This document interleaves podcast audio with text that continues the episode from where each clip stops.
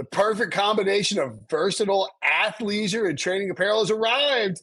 Thanks to the visionary minds of New Balance, Clutch Athletics, and Rich Paul, the designs reflect the heart of the athlete and the spirit of the community. With rising defensive stars Will Anderson and Chase Young on the roster, Clutch Athletics brings the best innovative gear to all athletes, giving them style and performance on and off the field. Learn more and purchase Clutch Athletics at newbalance.com. The all new Hyundai 2024 Santa Fe is equipped with everything you need to break free from the dull work week and embark on an adventurous weekend with your family. The all new Hyundai Santa Fe's features like available H track all wheel drive, standard third row seating, available dual wireless charging pads ensure you can take on any adventure. Available H track all wheel drives you can take on the dirt trails and kick up some mud. Standard third row seating so your whole family can experience the thrill together. Available dual wireless charging pads so no one gets stuck in the great outdoors with a dead phone. Whether you're tailgating out in the dirt lot, Carter Finley, shout out Carter Finley, or whether you're whitewater rafting, taking the entire family on an adventurous trip. Maybe you're out camping in Mount Rogers. I used to go as a kid. Wish my parents had a Hyundai Santa Fe. The Hyundai Santa Fe is perfect for your family outing. Learn more about the all-new Hyundai Santa Fe at HyundaiUSA.com. Call 562-314-4603 for complete details.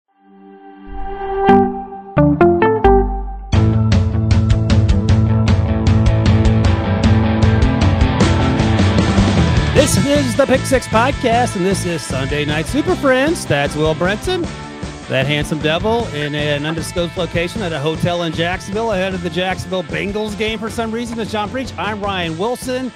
This is Sunday Night Super Friends Week 13 NFL Recap Edition 2023. Remember, give us a thumbs up if you're watching us on the old YouTubes at NFL on CBS. And of course, subscribe to wherever you get your podcast so you never miss a show. Okay, you know the deal here. Going to hit on our top 10 takeaways from week 13. And there is a ton to get to.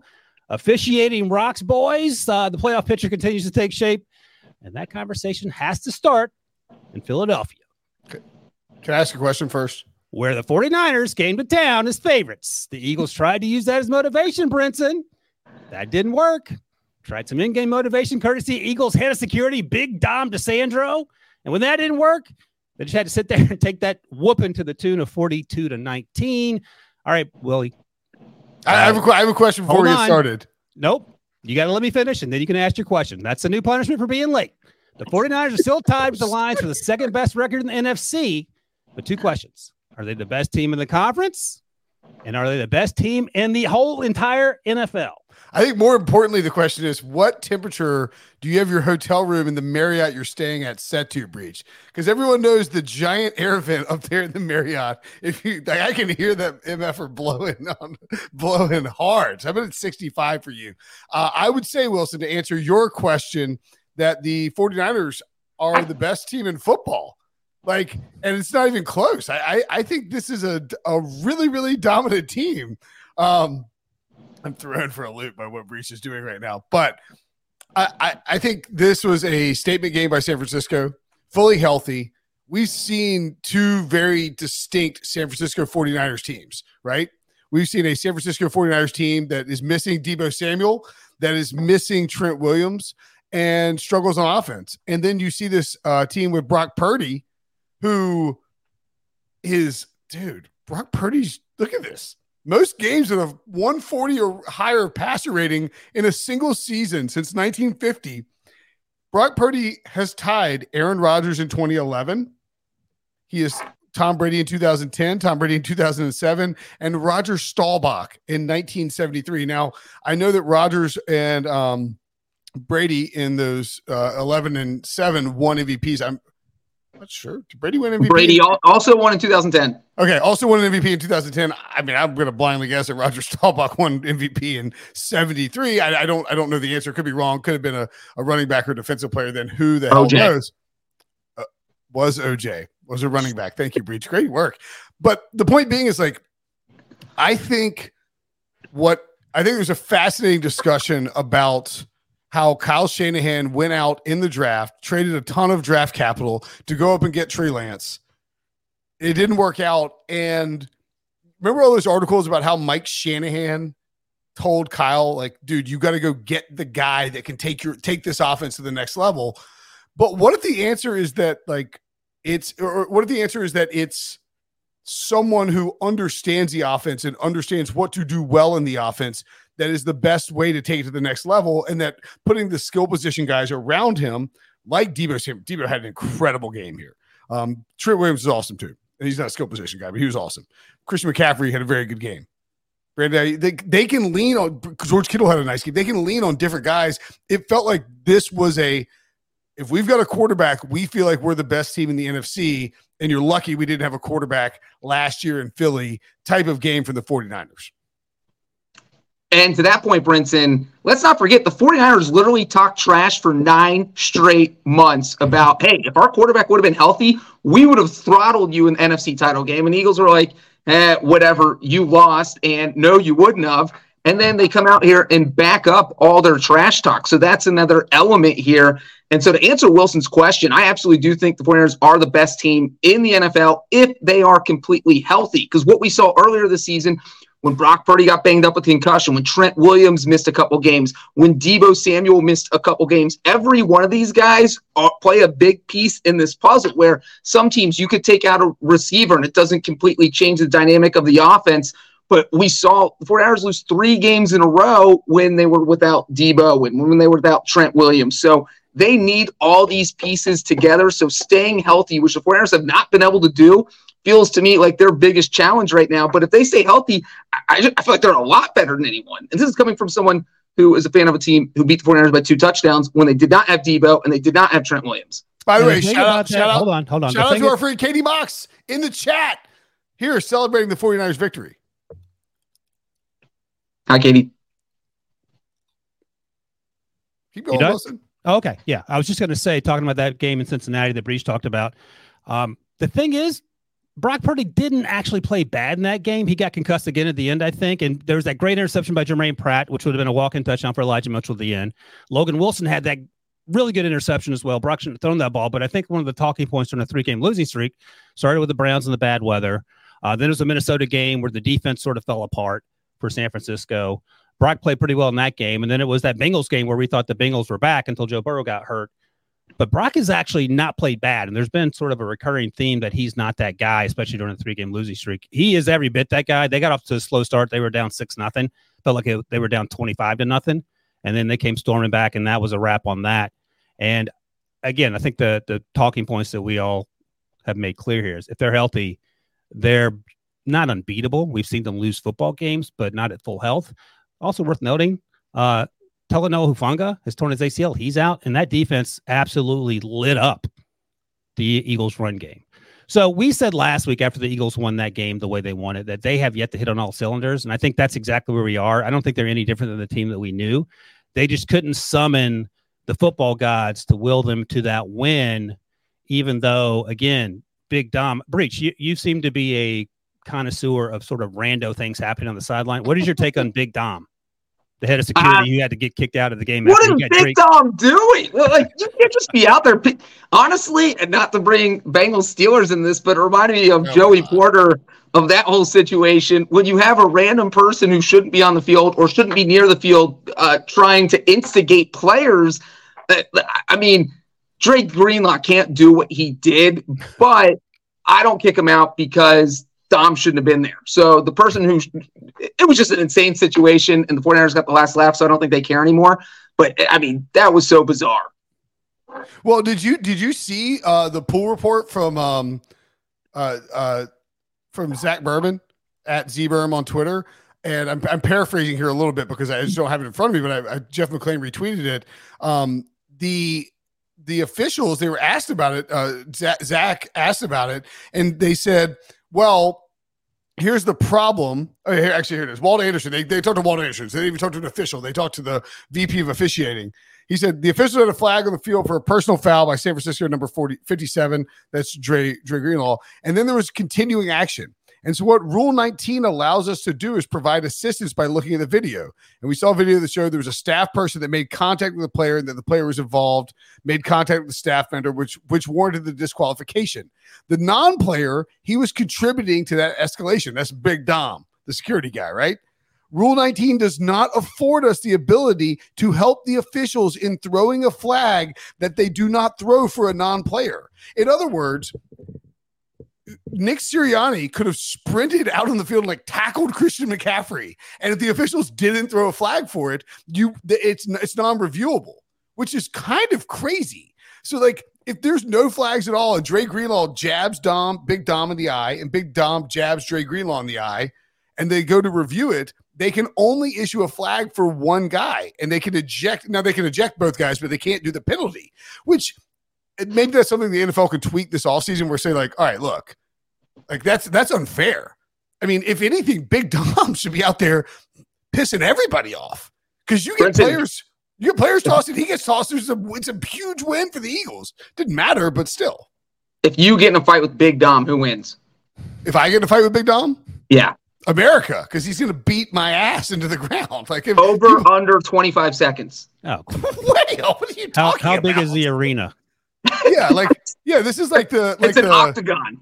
This is like the Tigers versus uh or what was it like Tigers versus Sharks. Like eh, how how long can I run before I like get like exhausted, pass out on the ground, and Big Dom's like beats me into the ground? And that's the answer, I guess. By the way, according to uh, TruMedia, the expected points added per play for the 49ers uh, led the the week of all the NFL teams. It was lit a half a point every time they ran a play.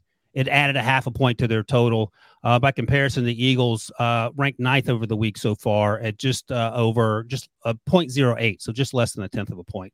Just to give you some indication of how efficient this 49ers offense was, It's- even though their first It's quarter crazy, started so incredibly slowly. Crazy indeed. They ran Wilson- 50 they ran 57 offensive plays and scored 42 points. That's nuts. Well, That do you think wild. the do you think the 49ers get the number one seed? yes. So that's the question, right? And I know the Eagles' schedule is incredibly difficult, and it just feels like Kyle Shanahan was not at all, didn't seem frustrated with how the, the game started, even though the Eagles were, were, you know, to borrow the phrase, flying high. Outside of injury, because we this is how we felt about this team before the injuries. So I don't know what magically is going to change. I think Josh Dobbs, I think that story's been put to bed. So they're not going to win the number one seed in Minnesota. Uh, who is the other competitors? I, I mean, The that's- I think Lions- That's a good call. The Lions sort of slept through the, the middle half of that Derek Carr game before Derek Carr got hurt, and then Yolo Jameis came in and started doing crazy things. And and the fourth seed in the in the friggin' NFC Breech is your Atlanta Falcons. So you tell me, It's it's a three team it's a three team race. That's that's just what it is. is it three teams? Yeah, I mean 10 and 2 Philly, 9 and 3 San Fran, 9 and 3 Detroit. I mean, are, are the Cowboys in that? They're only a game back. They're they're they're right there. Are the Cowboys going to steal the NFC East? They could. Yeah. Why don't I tell you Yeah. what? Why don't we move on to a love shove? Bow chicka wow wow. Since breaches in a hotel in Jacksonville, that's I mean that's pretty fitting, and we can circle back and talk about the NFC playoff race in a minute. All right. Um, Breech. I don't know what if you have a television in that stat that uh, staff room that you're in, or what's going on there. If that's Are soft ask about the four. shove. So I don't know if you got to see what Jordan Love perpetrated against. Uh, it was like sort of like the Spider-Man meme, except this time Jordan Love was the better version of the Patrick Mahomes Spider-Man. And Brinson mentioned this in our little chat throughout the day. And you know, Jordan Love's in year four, and I think this is a story for all people. And I won't name names of guys we work with who insist that quarterbacks who have played two weeks are terrible and never going to get better. That if you allow a, a player to grow into a role, they can actually turn into a pretty good player Is this person short and tan? And he's lost a ton of weight. He's incredibly handsome right now. He's on Ozempic. but I think Breech, tell me your thoughts about the Jordan Love journey. Number one, this team is now inside the playoff bubble in the NFC, and then we can back in that about uh, our concerns about the other team across the side of the field that continue to struggle with people catching the football. Well, my crazy theory is that Jordan Love's birthday wish was to turn into an awesome NFL quarterback because his birthday was on November 2nd, and he has been a top eight quarterback in the NFL since then. Look at this. We have his numbers right there. Really, if you just go back to November 1st, he has been on a tear, and that's exactly what you want to see if you're the Packers. You know, we watched that first game. They blew out the Bears. I think score was 38 to 20, and everyone in Green Bay was feeling really good about themselves. And then you just had these bizarre games. They went uh, one and five in their next six games. And a lot of that was because Jordan Love was so erratic. He was having accuracy issues. They couldn't score points in the first half, and it was frustrating to watch. And it was, is this how Jordan Love is going to look down the road? Or is this Jordan Love growing pains?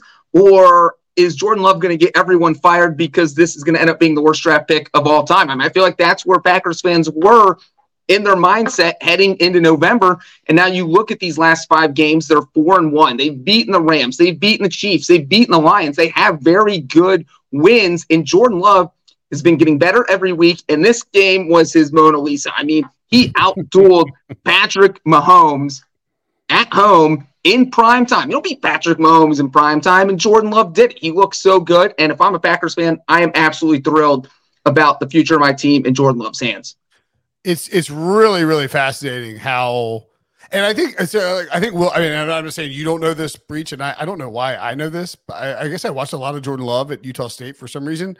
Um, I was a big fan of his. You know, obviously his senior year, very different from his junior year. But Wilson, I, I think that you would attest to this as our draft analyst at CBSSports.com. That when you watch Jordan Love play, it sort of mimics what you saw in college in terms of there's inconsistency on a play to play basis, there's inconsistency on a game to game basis, there's hot stretches, there's cold stretches, and like, but the, the hot stretches, and t- I mean, he's on one right now. He, no, he started he started right. the season awesome and then had a really bad stretch. People were out on him. Brian Gutekunst is being asked questions like, "Are you like? Do you know if you'll have an evaluation of Jordan Love by the end of the season?" He's like, "I don't know." And then like the last few weeks, you said, I mean, some of the th- he has an absolute arm cannon and when he is running hot he's running hot right? Yeah so ohio state his last year there he was the only show in town. In fact i talked to darwin thompson who was a member utah utah state but yeah yeah. What did i say?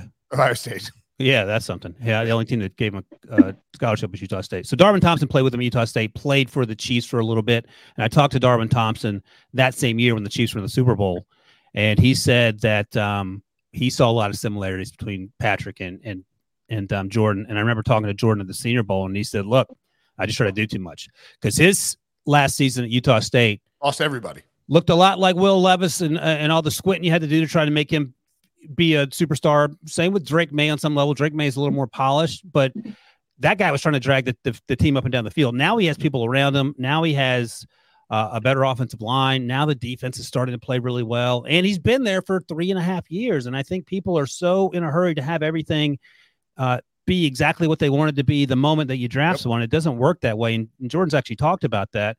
And I, and I think here's the thing: he's getting a new contract this summer, and it's going to be probably forty million dollars ish. And that's exactly that's Daniel Jones money. And the the Brian Daboll would drive to Green Bay right now. Uh, hog tie Mount Brian Daboll, Brian Daboll and Jordan Love would be fun, actually. So yeah, no, I think you're exactly right, and I think the the Packers have found their quarterback, as producer Harry said in the headline. Is it for another 15 years? That I don't know, but um, let's see. Brinson, rank the quarterbacks in the, in the NFC North right now. Oh, the the ones who are healthy. Yeah, yeah, yeah. I mean, Kirk. Who knows where Kirk's going to end up? I mean, I said one of my hot take, one of my bold predictions for the season was Jordan Love would have a better year than I mean, you said Jordan Love would have a better, better year than Aaron Rodgers, which I mean, it's a layup. Put it on the board. Yes, it was a freebie after week one. Uh, even if he just, just stay healthy. Although I don't know at points it was like maybe he's having a worse year. Um, I said Jordan Love would have a better year than Justin Fields, or Jordan Love would have a better career than Justin Fields. I think something like that. I mean, I think you would take Jordan Love over Justin Fields right now, pretty yes. easily, right? Yeah, I mean he's playing more consistently. He's playing more on time. He's in an offense that doesn't try to get him murdered. There are a lot of a lot of reasons for optimism if you're Jordan the, Love. There are a couple of throws. And look, credit Christian Watson made a great catch on that second touchdown pass that was high, and he went up over the he went up over the defender and caught it. Um, Romeo Doubs did an unbelievable job of holding all of the ball, but I, I have no idea how physically you can throw the ball the way he did under pressure with Chris Jones bearing down on him, put the ball straight up in the air and drop it. What did uh, Cris Collinsworth say? He must be a great cornhole player. That thing was an arc bomb that dropped into Romeo like through three. You when you're watching the game, you're like that. This is getting intercepted. Yeah, Like- but the thing is, Patrick Mahomes does that all the time. I mean, it's just No, another version there's some similarities to the game for sure, and it's also like, look, Matt LaFleur is a good head coach. Andy Reid is a Andy Reid is like a once in a lifetime head coach in terms of offensive ability and what he gets out of his quarterbacks. And I, when you were talking about the sort of the draft process, you wonder like, what if what if Patrick Mahomes didn't go to Kansas City? I'd love to know what Andy Reid has thought about the various quarterbacks that have come out of the draft, come into the draft over the last few years when he didn't need to draft one, but obviously isn't going to give his opinion and say, "Oh, I love this guy; he's incredible," because everyone will, tr- will move up the board. I feel like Jordan Love would be one of those guys that he would fall in love with because of the skill set, because of the physical traits, and because he believes he can coach him into a spot where he performs at a really high level. And you know, look, this is a team, and we'll get to the NFC playoff picture in a minute. Packers are right there, man. They're They right currently there. The number seven seed ahead of your Los Angeles Rams. Breech, before we move on, No, sorry. I was going to say they had, they, had, they had a top five pick two weeks, like three weeks ago. yeah, if they lost today, the Rams, they, uh, excuse me, the Packers, they would have had the number 10 pick. And I know that because I have a mock draft coming out uh, on Tuesday. Breech, before we move on to talk about uh, my Detroit Lions, any My concern Detroit at all about the Kansas City Chiefs, who are now eight and four, number four in the AFC, and don't look to be like a team that has people that can catch passes consistently from the best quarterback in the league. Yeah, this is easily the weakest Chiefs team we have seen in the Patrick Mahomes era. Uh, Brinson's making that face. I, I mean, what did I say two weeks ago when we watched the Eagles on Chiefs on Monday Night Football that I didn't think either of those teams were capable, would end up winning the Super Bowl just because it seemed like they didn't have the same pieces they had last year and they don't look as high powered as they did last year. I feel the same way now that we're through 13 weeks. Neither of those teams have fixed enough where I would feel comfortable picking them to win the Super Bowl. It's Mahomes, he just doesn't look comfortable at times throwing to these guys. I mean, look, the Chiefs are trying to get their ground game involved a lot more so that Mahomes doesn't have to take over. I mean, that's what happened. We, they ran for almost 150 yards tonight. But when Travis Kelce's only catching four passes and you have to depend on Rashee Rice, who had a decent game, but nobody else really did anything. And so eh, Mahomes is looking for someone who can be that new weapon besides Kelsey, and he just hasn't been able to find it. And that's fine in week three or week four. But now there's only five weeks left in the season, and you're eight and four. You no longer have the inside track on the number one seed, and you, you know you've been hosting five straight AFC title games, and it feels like they're not going to host it this year because they're not maybe not going to get there. Well, all right. So you're not you're not wrong per se. I mean, you're not wrong. you're not wrong. They uh Chiefs just coming. they do have a they do have a six win a six game win streak on the season, and they started that off by beating the Jaguars, who they have a tiebreak over. They also beat the Dolphins in Germany, so they have a tiebreak over them. They Here, we can do the AFC playoff picture in a second. We don't have to go through that right here. But I mean, if you I, wanted, it's, a- good you call. No, no, to no, defend- no, no. I, I just I think that here here's here would be my counterpoint to Breech saying they're the weakest team. I think from a wide receiver standpoint and Wait, offensive, weakest weakest Chiefs team of the past five years, not the weakest team in the AFC. no, they're Right, they're worse than the Steelers. That's what you said. yeah, they're worse than the Patriots. Obviously, Patriots. I, Patriots let's just get gave- clarify Patriots so that six Barry doesn't chop it up and put it on Twitter. Me No, calling the Chiefs the worst team no, in I- the AFC. I'm saying that like I think the difference maybe with this Chiefs team is they have they have wide receiver issues for sure. Offensive offensively, they're not the same Chiefs team we've seen the last few years. But what if they just what if they find their like if you I trust them to find themselves offensively more than I do them to find themselves defensively. So they're good defensively, right?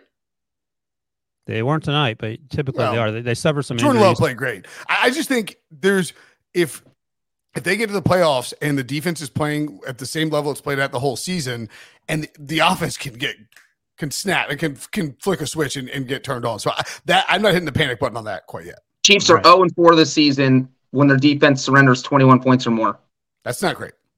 Yeah. Not great. Usually you can count on Mahomes to win a shootout like that. This year they can't do that. They can't count on that all the time. And as Breech notes, it's If there was a year for a team to steal the AFC West, this would be it, and nobody wants to do it. as Breech notes, there's five weeks left in the season too. This isn't like week four. There's a lot of lot to fix and not a lot of time. All right. The Detroit Lions have fixed a lot of things because last year they started the season off terribly, got red hot, and this year they've continued the red hotness, and they jumped out to a 21 nothing lead against the Derek Carr's in New Orleans. It was so bad that Derek Carr was getting cheered when he was coming off for Taysom Hill and getting booed when he's coming back on to come under center. Then he got the snot knocked out of him, which happens about every three weeks, and he looked like they were going to take him out of there literally in a body bag. Luckily, he walked off, but Yolo Jameis came in and was throwing darts all over the yard, and things got crazy.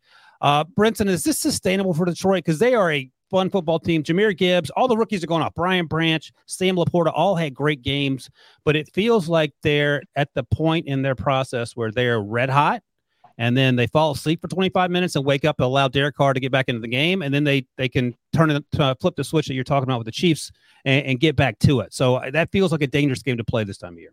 So I think that at this point of the year, it's important to take the entire season in context, and that's what I'm going to try to do with the Lions here. They have beaten the Chiefs on the obviously beaten the Chiefs in week one on the road in Kansas City. They split with the Packers, which is fine. Green Bay's a better team. Green Bay is actually kind of what we thought they would be a wild card team that would hang around. And if Jordan Love was playing well, they'd be a problem. They split with them. They lose to the Ravens. They lose to the Seahawks in overtime at home, coming off of that Chiefs win. And again, the other, other losses uh, is against the Packers at home. Now, that was recent and they have struggled. Like they were struggling against, they struggled against the Bears badly. Jared Goff was not good. That was at home. To lose to the Packers at home, not great. You go to the Saints and you play with your food again.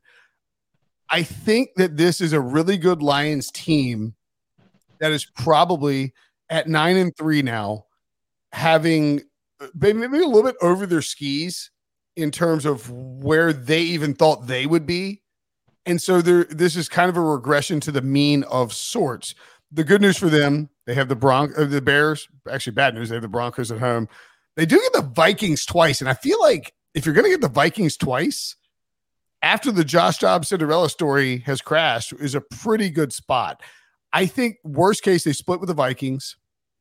Let's say they lose at the Cowboys. That's fine. Cowboys are great at home.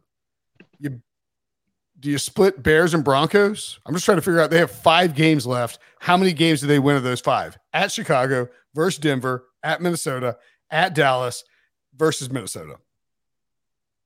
I think two and three worst case. I was going to say three and two worst case. Hmm. Yeah, that's fine. I mean, I think three and two is likely. I think that's the likely record because you lose. Yeah, I, four and one's possible. This is a good. This this is a good tough team that is probably a year ahead of where we thought they would be relative to the entire picture. Nine and three is an outrageous record, and how this is good. I'll just say to Brinson's point real quick that you know you just kind of went through all the games in the season, which was kind of fitting because I felt like this four quarter game against the Saints epitomized their entire season. Where you look at the first quarter, they're up 21 nothing, and you're like, oh my God, the Lions are could literally be the best team in the NFC if they were to play like this all the time. And then the second half, uh, it's like, okay, this is the Lions team that lost to the Packers. This is the Lions team that almost lost to the Bears. Why is this Lions team keep showing up uh, when they could have just stomped New Orleans out and put them away? So it, they're a little inconsistent, but I think they're talented enough to beat anyone in the NFC if they play their best game. Uh, it's just they're a little streaky right now. Fastest team to 21 points in a game since the Raiders in 2010. The first team since the 86 Vikings with three offensive touchdowns in the first seven minutes of a game, and it's their largest lead through the first through, through the first quarter of a game since 1944. They're also out to their best start since 1962. Uh, the, the Lions are here. You just sort of wonder if they're a little wobbly because they don't know how to handle it. All right, well, let's talk about NFC playoff picture because I, I think it's fair to say that um, the Saints can't get out from under. They have to pay Derek Carr next year, and that's a conversation for another time. I'm not going to waste any any breath on the New Orleans Saints, other than they're not a good football team in terms of consistency. But in terms of the NFC playoff picture, uh, Breech, I'll, I'll ask you the same question, and you know we can repackage it if you want let's start. We've talked about Philadelphia and San Francisco. Let's start start start with Detroit at three, and then we'll talk about the teams that are uh, on the border of being in and being out at the bottom of the NFC. Is Jesus. this sustainable for Detroit? And, and that means can they make a playoff run, or is it going to be one of these things where they pull a Chargers last year against the Jaguars because they're not playing 60 minutes of football? I don't think they'll pull a Chargers. I think they win the division. I think they win their wild card game, which uh, ironically enough could be against the Packers at the way rate things are going. Maybe against the Rams because it feels like Detroit's going to be the three seed. I don't think we're going to see the NFC South team pass them. I don't think we're going to see Detroit catch San Francisco or Philadelphia. So that pretty much locks them into the three where you play the six. And, you know, obviously the Vikings are in the sixth spot right now. I don't think the Vikings will last there. So, yeah, I think maybe a wild card win feels like best case scenario for them. I just, we've seen too many holes over the past few weeks to make me think they can make a run to the Super Bowl. that's a moral victory, though, right, Brinson? Like a wild card. That's a that's a step in the right direction for that. yeah, for sure. I, I think I think to I think Breech is spot on here. Um, I think they will beat the dog, whatever you dog crap out of what dog trash. I said Doo-doo. on Wilson I was says on- doo doo. Yeah, dog. I was on Time to Schein, and I, I was about to quote Wilson and say dog crap or dog doo doo, and instead I like panics, it was like I can't say crap or doo doo on CBS Sports Network, so I said dog trash, and Schein then repeated dog trash seven times on the closing. He's like, "Did you say dog trash?" I was like, "I don't even know what dog trash is." Yeah, that's a new one. Yeah, I tell me about it. The point being is, um, I think if they could get the two seed, then you could put them in the championship game potentially, and you pray for an upset, and you're hosting the championship game. But I think Breech is right. If they're the three seed, they are going to end up losing to either San Francisco, San Francisco or Philadelphia. Feel like much like Detroit's upside in a perfect game. And if Dan Campbell is like hyper aggressive and they get a bunch of fourth downs and the defense makes some turnovers, yeah, they can win any game. But I don't, I would not want to bet my life on Detroit beating either San Francisco or Philadelphia. And I think if Detroit was traveling in a playoff game against those teams who are tested in these playoff games, that the line would be at least five and a half. Yeah, no, I think that's right. And there's just there's too much uncertainty, and that's sort of the, the point. Let's talk about team six and seven currently in the NFC. That's Minnesota and Green Bay, both at six and six. Dallas is at nine and three at the fifth seed, but they they feel like a lock, and we just talked about them potentially even winning the NFC East. So I don't think that's a Yeah. uh, a point of conversation. Who the hell knows? They could actually win the division at this point, uh, or the conference, excuse me. All right, so we have Minnesota, Green Bay on the inside Breech.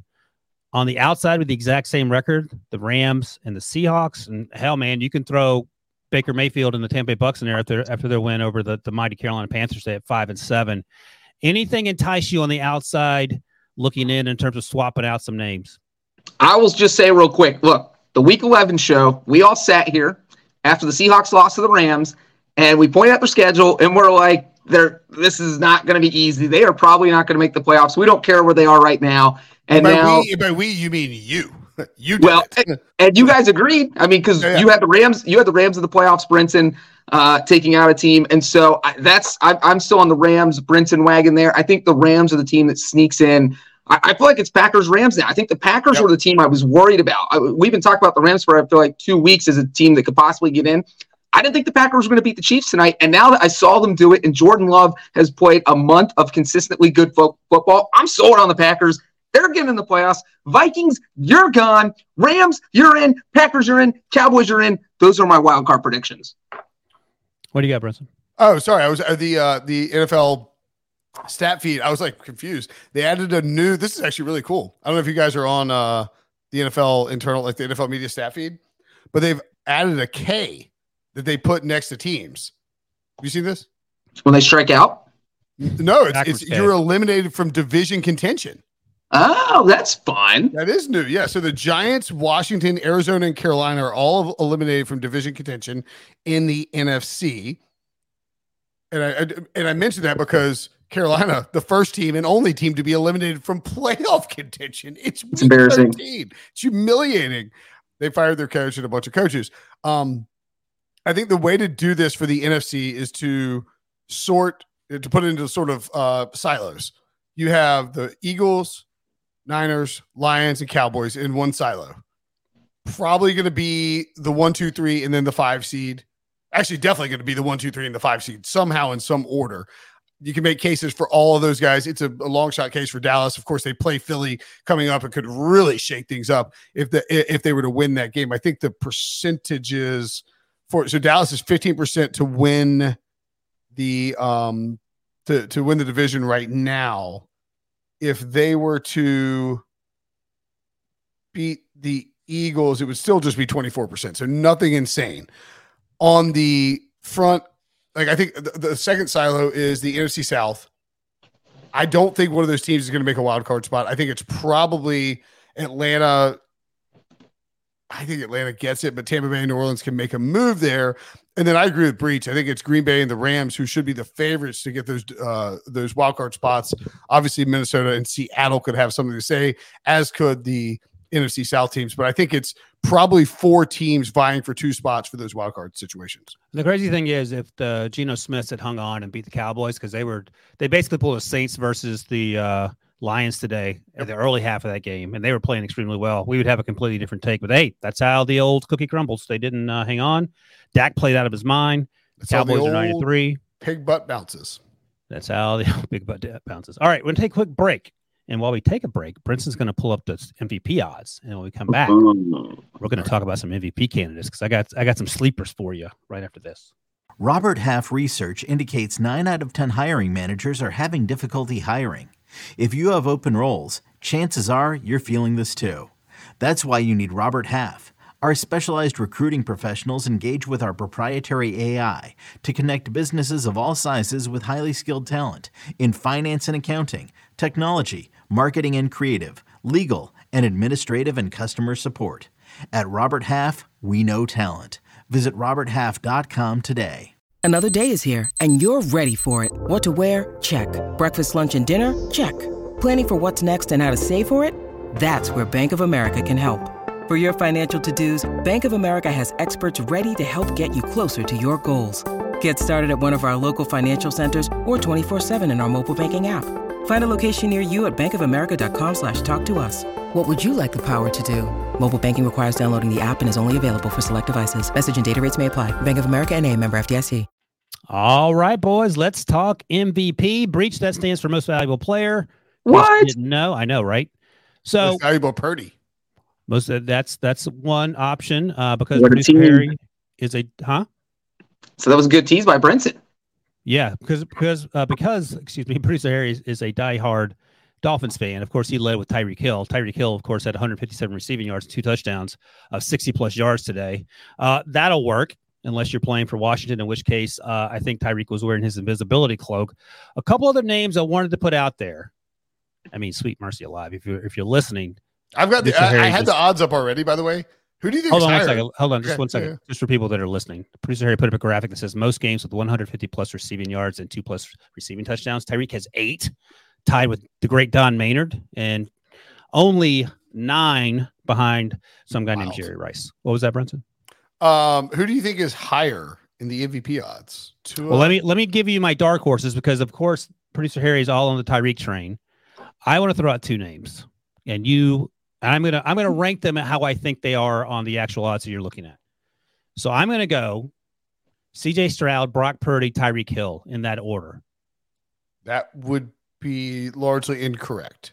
In fact, in fact, why, in fact, wildly incorrect. What's your, your dog trash, Wilson? Use those three names, Breech, and use your give me your predictions of those three names, how they're on the list.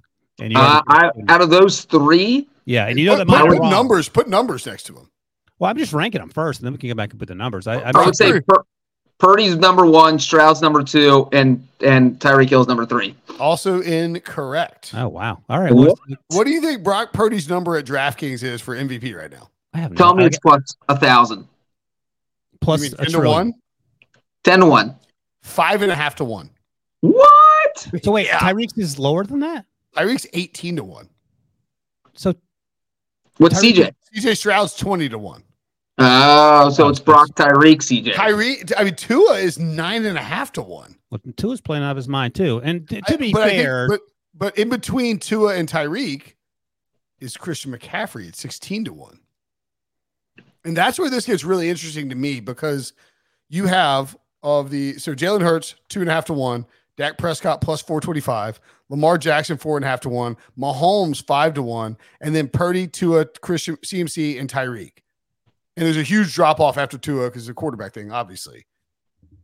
But I feel like because Purdy, Tua, CMC, and Tyreek are so clustered there, it's hard to see voters. Like I think the you'll see split votes. I don't think somebody like Pete Prisco is going to vote for. I don't think he will. Uh, although actually, maybe Pete's a perfect test case. Pete doesn't like Brock Purdy. He doesn't like Tua. I can see him voting for Tyreek Hill or Christian McCaffrey over those guys. Well, let's let me let me put it to you in in the terms like I I get it that makes sense, but I'm actually interested in what you guys think about the Brock Purdy, Tyreek, and CJ conversation. CJ especially because he's a rookie, he's playing out of his mind, yada yada yada. And if they go to the playoffs, because refresh my memory, the, the awards come out before the Super Bowl, but after the playoffs, and the vote takes place before the playoffs. The, the vote takes playoffs? place uh, the immediately after the regular season, Gotcha. before the And then- wild card. Okay, before the wild card, and the vote and the, and they and they were announced the night before the Super Bowl. right. So you know who is going to the playoffs, so you can vote on CJ taking the Texans to the playoffs. You just Right, but happens. Breech. When is the last time the MVP winner did not win his division? okay. Uh, we covered this. It's been a long time. It has been. I think it's Barry Sanders. Barry Sanders. Yeah, so that's the problem for for who? CJ Stroud. Why? They're not out of it. No, they're not out of it, but that's that's the problem. I mean, that's so you have Jalen. Uh, yeah, Jalen but Hurts- Dak I'll just say Prescott, this. dude. Dak Prescott. I w- Dak Prescott before that Thursday night game was a pretty good look. He was like fifteen to one or ten to one or something like that. What's lower than that now? Shouldn't shouldn't it be? He's plus four at four twenty five. Okay, yeah. Yeah, there's, think- a lot, there's a lot of guys in the conversation. If I was if I was going to go with a sleeper, I think Trevor Lawrence would be it. There's Adrian way- Peterson, 2012 was the last one. Oh, okay. Oh, good call. Good call. A running back, still a running back. Yeah, not quite that long. Stole But- it from Peyton Manning. There's no way Trevor Lawrence is winning it unless he gets Dak Prescott red hot because he's not even the best quarterback productivity wise in that division. Yeah, but at 35 to 1, 35 eh, I'm seeing the value, not not I think he's going to win it. 35 to 1 value. If he gets white hot and the Jaguars win get the number 1 seed in the AFC. Okay, well, there's a lot of ifs there, but sure. in, that, in that case, I granted you that. Well, yeah, I, I, I'm just saying that I like it's not like that's not that crazy. Right? How crazy is that Breech on a scale of one to 10, where 10 is max Breech craziness? Uh, if Trevor Lawrence wins the MVP, If they get red hot, get the number one seed, and he wins MVP, where, where's that rank on the Breech craziness scale? As I sit here on Trevor Lawrence's throne in the great city of Jacksonville, it is a 10 crazy. For instance, I don't even think the people downstairs in this hotel bar think that Trevor Lawrence is going to win MVP. I mean, it, it could happen if if they get the number one seed. Absolutely, it's possible, but I think that would be bonkers Are for gonna, Jacksonville gonna, to get the number gonna, one seed. are you gonna hang out with my brother, fellow Android texter? Oh, yeah, can- I gotta set that up. I'll Set it to up. Yeah. Uh, my aunt and uncle are going to game with my brother. He's in Jacksonville right now with my family. I should have got any free lodging. Is he at the same hotel? Is he in the room next to me? No, you stay with my aunt and uncle. My, my mom's whole family lives in Jacksonville. Um, anyway, Ty, look, I think, and I wrote about this on CBSSports.com on Sunday Sunday night. I think you make a perfectly good case that Tyreek Hill is an MVP candidate. I think Tua is an MVP candidate too. I have no problem with either one, either one of them win it. But I think you watch a Dolphins game, and I, I don't want to. I'll let you can decide if you want to bring producer Harry in to discuss this, Ryan. What are you about to say that's going to upset Harry? Nothing. But like, if you're what what would I want to know if Harry had an MVP vote if you'd give it to Tyreek or Tua? Producer Harry, show yourself so you can come from behind the Harry! curtain. A pair of Hi. hello, Harry. like a lad I- I was I was ready for this. Uh, so, um, I would personally give it to Tua because he has to coordinate the offense, which has an incredible amount of motion pre-snap. He has to read. He uh, and the, the perfect example of this is Tyreek today on his 60-yard touchdown, not his 78-yard touchdown, but his 60-yard touchdown. Um, said that he thought that Tua threw it to the wrong place because he had to adjust. He switched shoulders over which he was going to catch this, right? And then, you know, as they were going to the sidelines, Tua was like, "No, no, I was I threw it the right place. You ran the wrong route." And Ty- Tyreek said, "I went over to the sidelines. I checked the tape. Tua was right." And then, uh, you know, in the in the post game when uh, they were doing like those little TikTok videos they do, uh, Tyreek ran over and grabbed Tua and was like, "This is my MVP." So like even even Tyreek thinks Tua should be the MVP. That being said, Tyreek is having a bonker season, and every like I every time I looked up, he was catching a 60 yard pass. It was insane. You know what's funny Um, about Tyreek is that sorry, when he came to Miami, he started to tell everyone and their brother that Tua was playing really well and they were going to be really good. And everyone's like, aha, yeah, sure. You just let Patrick Mahomes. Turns out most things that Tyreek says and does turn out to be I- I- exactly I- right. I think his actual quote, and Harry, you you know this better than me, but I think his quote was, "This is the most accurate quarterback I've ever played with in my entire life," and he's probably Tua's probably more accurate than Patrick Mahomes. He's not a better quarterback. Nobody's saying that, but he's probably more accurate. Um, I would say this, by the way, Tyreek Hill is minus one seventy five at DraftKings for Offensive Player of the Year. That Go is that. still good value. Yeah, We've been telling you for weeks that like plus 150 or something like that was good value. Minus 175, you're laying a lot of juice. This guy here, these, these stats are crazy. This is from the CBS Sports research team. They're fantastic. They're tremendous. Highly recommend you follow what they do. Tyreek has 1,481 receiving yards this season, third most by a player through 12 games in NFL history. He's on pace for 2,098 receiving yards this season. No player, obviously, in NFL history has ever had 2,000 receiving yards. He has 11 career touchdowns of 75 plus yards, tied for fifth most all time with Dante Hall, who got them rece- uh, through returns. He has 21 career touchdowns of 60 plus yards, which is insane. Tied for third most of all time with Devin Hester, also through returns. And he has, this is his fifth game this season with 150 plus yards, most in NFL history. And he's only played in 12 games.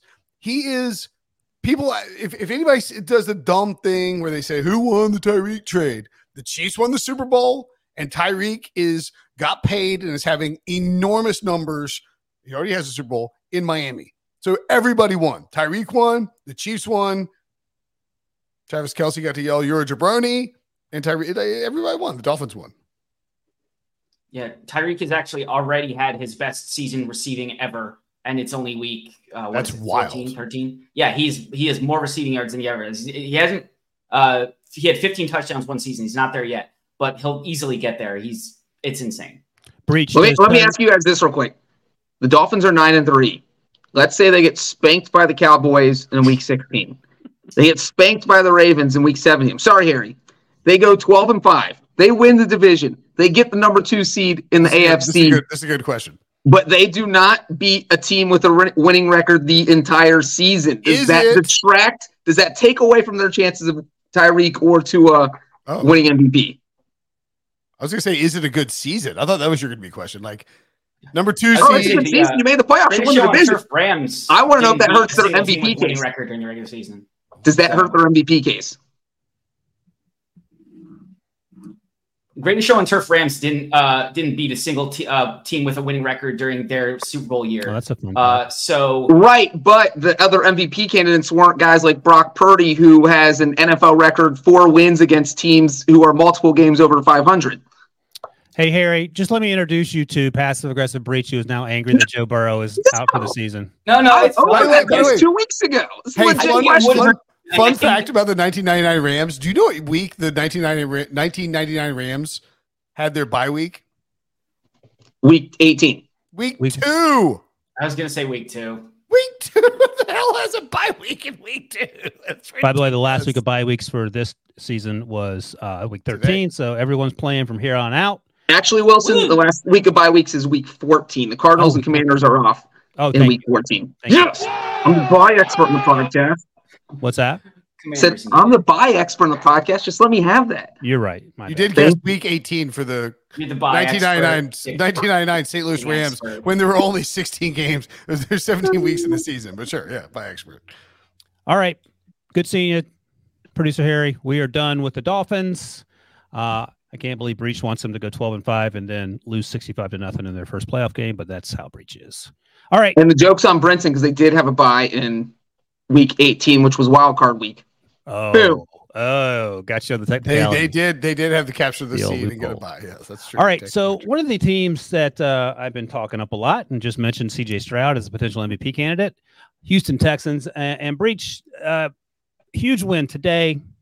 Hit a rough patch because Tank Dell unfortunately fractured his fibula, which is not two words you want to use together in a sentence when describing your body. He is done for the season, unfortunately, because he has been so integral to their success. Um, in part because, despite the fact of him being barely five eight, he is somehow always open. Uh, he's sort of elevated that offense around Nico Collins, around Dalton Schultz, even Robert Woods, John Metchie, so on and so forth. How does this team move forward offensively? Is it something they can manage with the loss of Tank Dell, with the understanding that Dalton Schultz didn't play on Sunday either because of injury? He'll be coming back, and he and CJ have a pretty good relationship.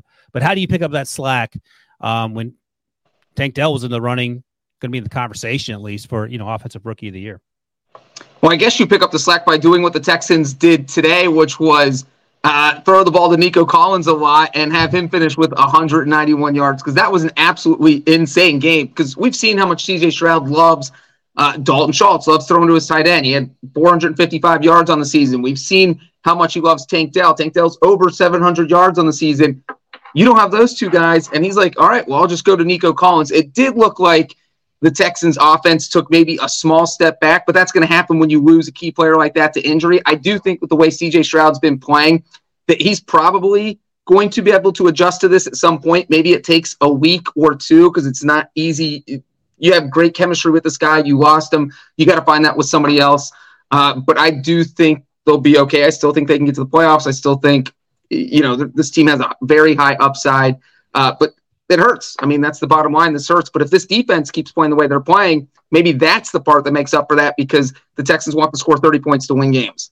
Can we talk about the play of where Tank Dell got injured? Because I mean, yes, we got rolled not, up on. What, what do you mean?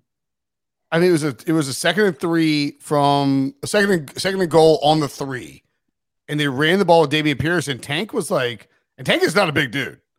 Tank is like my size if I quit drinking beer for a month. Oh. Um, and is he like one two? What is he? What is he? What like five nine, five eight, one sixty five? Yep, that's about right. He's he's me after a dry January, basically, and he was blocking like downhill in the middle of the formation, and he really shouldn't have been there. Well, sometimes you have the wide receivers have to block in line, and that's what happened. Robert Woods was right you, next to him. I'm with you, but, but you got Robert Woods, who's one of the best like blocking wide receivers in the league, I don't know. Don't put Tank Dell there. Okay. I mean, that's sort of a. a, a they question. They questioned on the broadcast. I, I mean, that. I don't. I don't. Brinson's point of don't put the 165 pound guy in the middle of the line, asking him in a goal line situation. This isn't like at the 50. This is at the goal line where the other team has their beefy goal line guys in, and your 165 pound guy is going to get mowed over. Wasn't this the? What uh, was Ian Eagle in this game, or is this the yeah, I think it was CD and Iron. Yeah, yeah. I mean, I mean, Iron Eagle was calling it quick. Like he was. And, look, look, dude, I'm not. D- DeMeco Ryans is an awesome coach. Bobby Slowik is doing fantastic work with this offense. I thought CJ Stroud had, and I read about this too, and in the context of the AFC South. CJ Stroud didn't have his best game. Man, this dude is awesome. He had just some touch passes like to his left where you're blown away and you see this game had a 40% swing in playoff percentage points, according to our sportsline projection model coming in. Texans win 70 plus percent, they're into the playoffs. Texans lose 30 plus percent. Texas defense, Derek Stingley's coming on like gangbusters. He's playing awesome football right now, has a bunch of picks lately.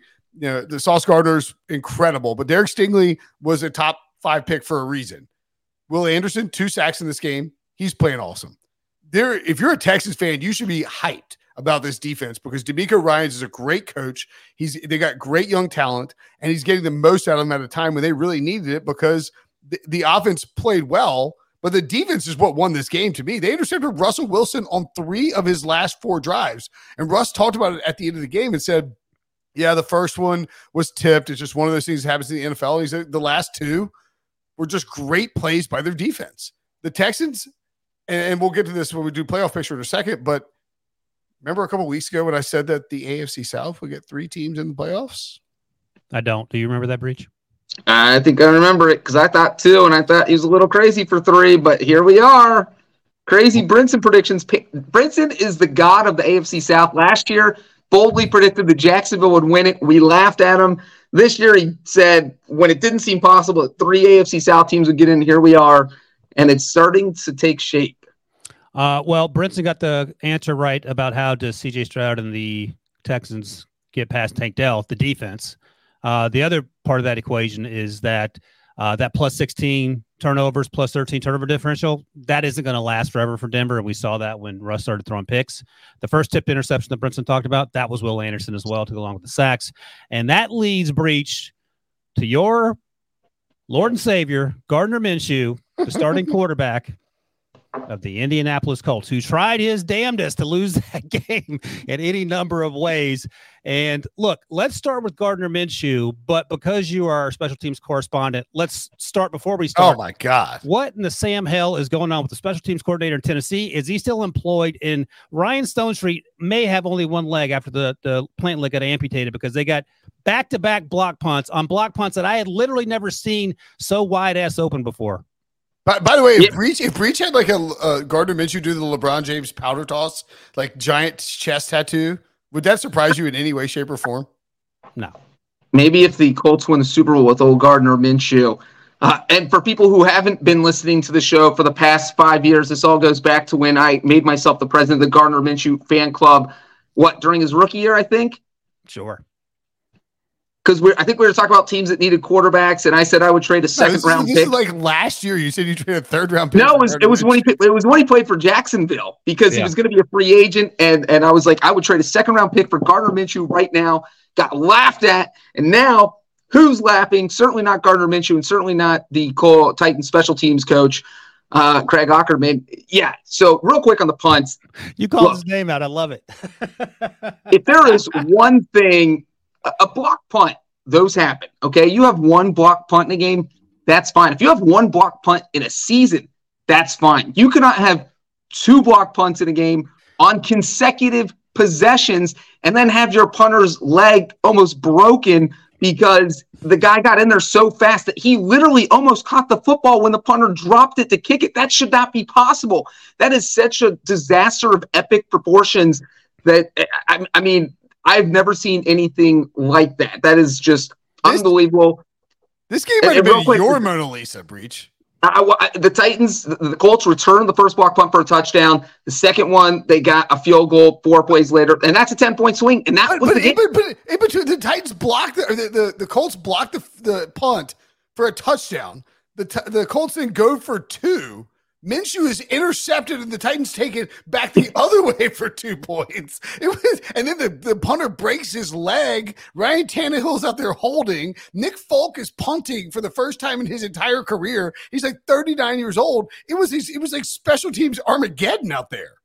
Yeah, and to Brinson's point with Tannehill holding, so after the two pointer got returned, that made the score 22 19. Colts are up. So now you're only up a field goal. Uh, the extra point. Well, the Colts blocked the field goal. uh, They, they block the punt, then they get a field goal. So now it's 25 19. The touchdown you're talking about made it 25 25. The extra point would have given the Titans the lead in the fourth quarter, but Tannehill was holding. I- over. I'm, I'm watching this game with my dad, of course. Uh, as you guys know, special teams veteran, longtime NFL kicker, and he's just like pulling his hair out. And I was like, Dad, how many times in practice this week do you think Ryan Tannehill got to practice holding? Yes, he said zero. I guarantee you, Tannehill did not practice holding a single time. They throw him in there, missed the extra point. It, it wasn't a bad hold. Wasn't a bad hold. Wasn't a bad hold. Well, hold on. Let me ask Breech this, and then we'll move on quickly because Harry's got things to do. So, Breech, the hole did look, to Brinson's point, like it was fine. The laces were not straight out, but they weren't pointing at the kicker's foot. But Ryan Tannehill stood up and said, "My bad." Why do you say "my bad"? Well, our theory is that most kickers like the ball at an angle, and that Tannehill did not put it at the angle that Folk wanted it, and so that will throw off Oh. everything. And you know, you're practicing every day. You're going to get the angle with your punter when he's holding, but that clearly did not happen You with It's Tannehill. definitely closer. Like when they showed the replay, they're like, "That's a pretty good hold," but the angle of the ball. That, I didn't think about it until you said it right now. But the angle of the Yeah. ball is definitely like forty-five ish degrees versus, you know, I mean, At least he got the laces out. That's half. Yeah. That's half the battle. All right, Great ten job, seconds. Finkel. Breech. Gardner Minshew, Colts playoffs. Ten seconds. Uh, yes, we saw him throw for 300 yards today. Minshew is on a roll, and at seven and five, I think they can probably win three and two, four and one in their next five games, I, I think they're absolutely in the playoffs. Brinson, All 10 right, seconds on Texans, Gardner. Texans, the Colts, and the Browns and the Steelers. All four of those teams are seven and five. The Ravens are winning their division. Jaguars are winning their division. Which two seven and five teams would you pick, Wilson? Your Steelers, your Mitchell Trubisky, your Dorian Thompson Robinson, Joe Flacco. or CJ Stroud and Gardner Minshew. Or Joe Flacco, I Joe mean- Flacco, excuse me. Yeah. Brinson, um, Brinson Breech said that there's no way that the Browns don't make the playoffs. I'm going to stick with it. I think Joe Flacco actually played pretty well.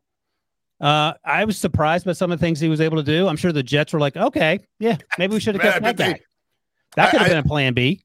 I, I, I think that the uh I think Brinson, you need, to, you need to play that recording when the Browns get eliminated in like week 17 of me saying, you saying they're going to miss it. I'm like, there's no way they're going to miss it. And now I'm a little uneasy now. I'm, Uh, No, up, Upshot has say- the Texans of the four teams: Texans seventy eight percent, Colts sixty seven percent, Browns sixty percent, Steelers fifty three percent. Yeah, let, us be real. I mean, whether it's Kenny Pickett or Mr. Trubisky or or your grandmother, it doesn't really matter for Pittsburgh, as I've told producer here before the show, unless the the run game is on point and the defense is playing well. But I'm going to stick with Breech's Browns prediction just because I'm a Joe Flacco fan now. I think the Colts get in, and then I'll ask you guys, where are you on the Buffalo Bills? Are They in trouble. They're currently 10th behind the Texans and the Broncos. Both Texans and Broncos have flaws in different ways, injuries related and then offense related if you're Denver. And, you know, Brinson likes to have all these what ifs Breech. So if they get red hot, if they score 80 points a game, if they don't, Have you seen the points? Bills' schedule, dude? I get it. Yeah. But You you They're like done. to set the you know set the odds pretty steep and then try to surmount them. So I was just They're at. Kansas City, coming off an embarrassing primetime loss. Again, like Kansas City has a chance. Uh, Upshot has them at twenty seven percent to make the playoffs if they beat Kansas City in Arrowhead. Uh, by the way, we'll be doing a watch party. Check that out on uh, Sunday afternoon. Breech and I. I don't know if Wilson will be there or not uh, on this feed. Presumably, who the hell knows? We'll get told eventually at some point. But at the Chiefs next week, Sunday, if they lose five percent chance to make the playoffs, I I mean I, I don't know what the line's going to be on that, but I would take the Chiefs because I think Patrick Mahomes and the Chiefs will be angry, even off the bye. The Bills the Bills are in trouble. and then after the Chiefs, they play the Cowboys. So those are the next two games. I agree with Brinson. I don't think I, Bills are in trouble. Okay, no chance. All right, well, tell me who who's getting in over the Steelers because I'm assuming you guys are pushing the Steelers out.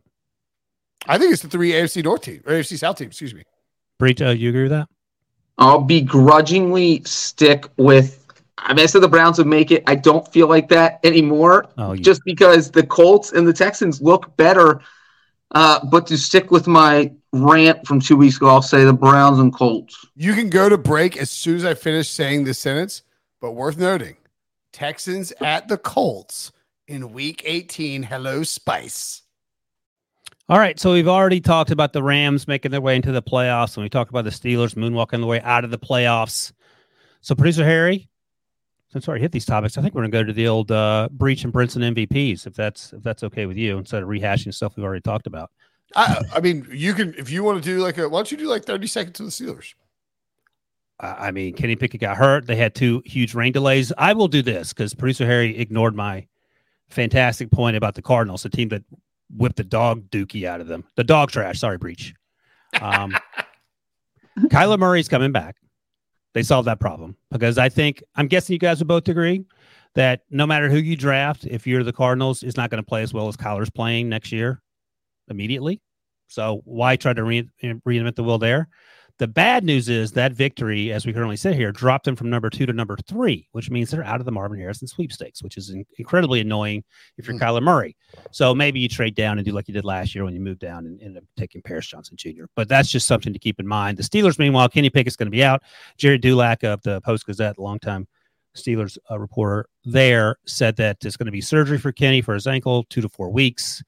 And you know it's serious because Kenny's ta- taken a beating this year and refused to come out. Mitch came in, dropped a fumble, lost it immediately. The um and Brinson didn't mention the James Conner revenge game.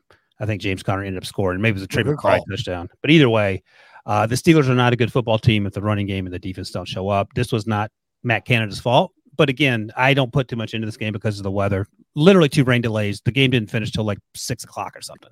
Well, it was it, it was lightning, wasn't it? I assume, right? There was lightning. There was uh, monsoons. There's a lot going on there, and uh, they cleared the stadium twice. So By, by the way, if the Cardinals lose out, lose all four of their remaining games.